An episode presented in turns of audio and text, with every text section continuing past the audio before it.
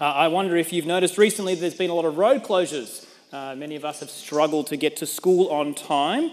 Uh, the floods have made things a bit tricky. Getting to and from school hasn't been that normal, easy glide across uh, the Gobba that we're used to.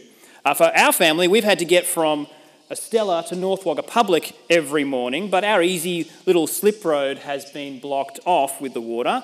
Normally, we would just kind of blindly drift on autopilot for the five minute drive each morning there and back. But last week we had to really sit down and plan out our route. We had to navigate the twists and turns through Bomen, dodge all the potholes. It wasn't easy. But we eventually made it to uh, school. And I think that's kind of how we view life, isn't it? We think that some people just seem to have it easy. They just breeze along on the highway of life, a, a boulevard of green lights. And then there are some people who do it tough. They have to trudge through cruel detours, setbacks, jams, and potholes all through their life.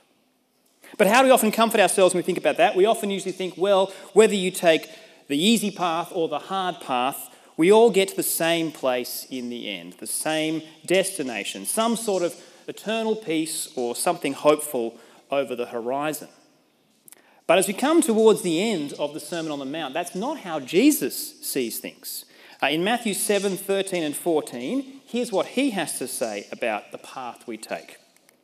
Jesus says, Enter through the narrow gate, for the gate is wide and the road broad that leads to destruction, and there are many who go through it. How narrow is the gate and difficult the road that leads to life, and few find it. Jesus does speak of two different roads here, doesn't he? A broad, easy one you can travel down, or a narrow, difficult one, but they do not lead to the same place. One leads to destruction, the other leads to life. Those are clearly not the same thing. They are starkly different options to have to choose from. And so Jesus is calling us to a choice here. As I said, we are getting close to the end of this Sermon on the Mount. And all year we have been getting glimpses of what life looks like in the kingdom of heaven. And Jesus has just turned everything upside down. Every expectation that we might have had about what a hashtag blessed life looks like has been turned on its head by Jesus. He says that poverty, mourning, hunger, and suffering, these have been held up as the path to blessing.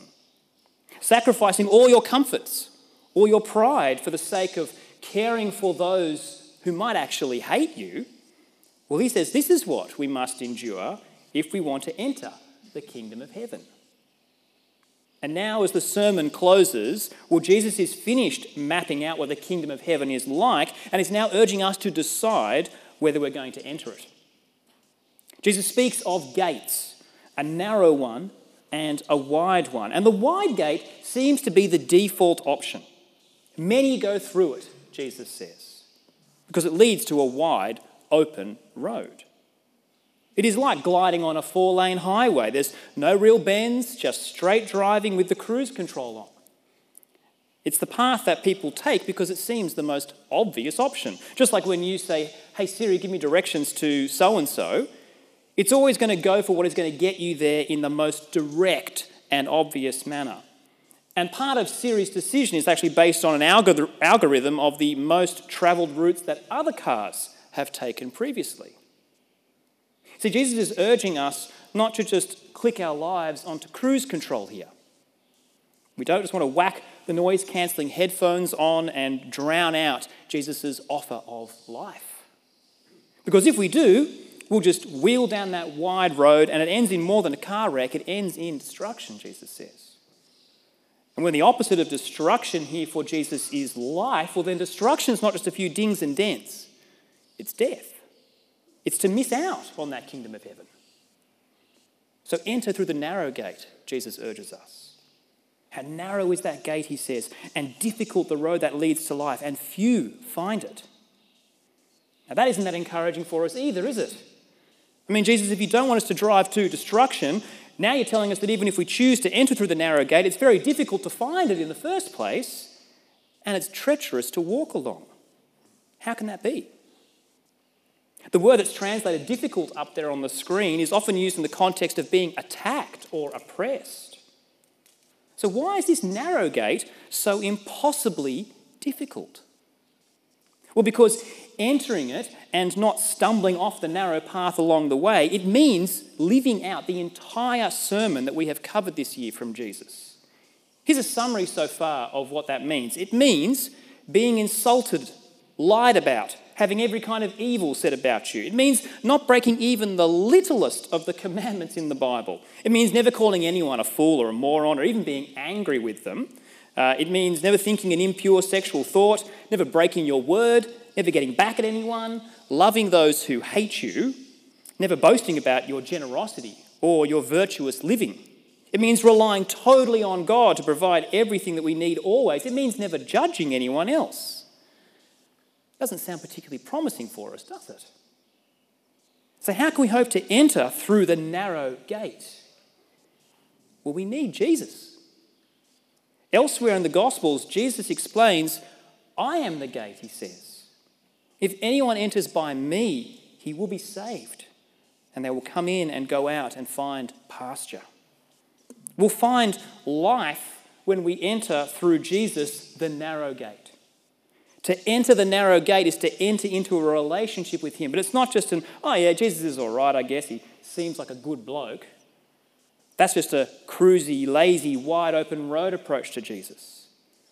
Now, he's calling us to take his sermon very seriously, to accept that he really is the King and the Lord who saves and rules, and to enter into a relationship with him means following him down that narrow path. And we can follow him because he's already walked it. Jesus never had a cruel thought, spoke a cruel word, or broke his word never fought back or backed out of loving those who hated him, never boasted about keeping God's commandments, even though he kept all of them. Instead, he endured the insults, the attacks, and every kind of evil that could be done against him. And he endured that until he suffered the destruction that all of us on the wide road should have suffered, and he crashed down into death. But death was just a detour for Jesus. He burst back to life so that he could open that narrow gate that leads to life, making it possible for us all to walk down. It won't always be easy. It's a narrow path after all. And in our last few chapels, we're going to be thinking practically about what treading that path looks like. But for now, I'm going to leave you with a quote from somebody who knew this difficult path all too well. This is Dietrich Bonhoeffer. Year 11 have been learning about him in Christian studies, and he faced a firing squad right towards the end of World War II because he chose to walk the narrow path following Jesus in Nazi Germany, a nation that had turned its back on Jesus and committed unspeakable evil. And soon before Bonhoeffer was executed, he wrote these words reflecting on our passage from today. He said, As long as I recognize this road as the one I'm commanded to walk and try to walk it in fear of myself, well, it is truly impossible. But if I see Jesus Christ walking ahead of me, step by step, if I look only at him and follow him step by step, then I will be protected on this path. I pray this is the path that you choose to tread as you follow Jesus.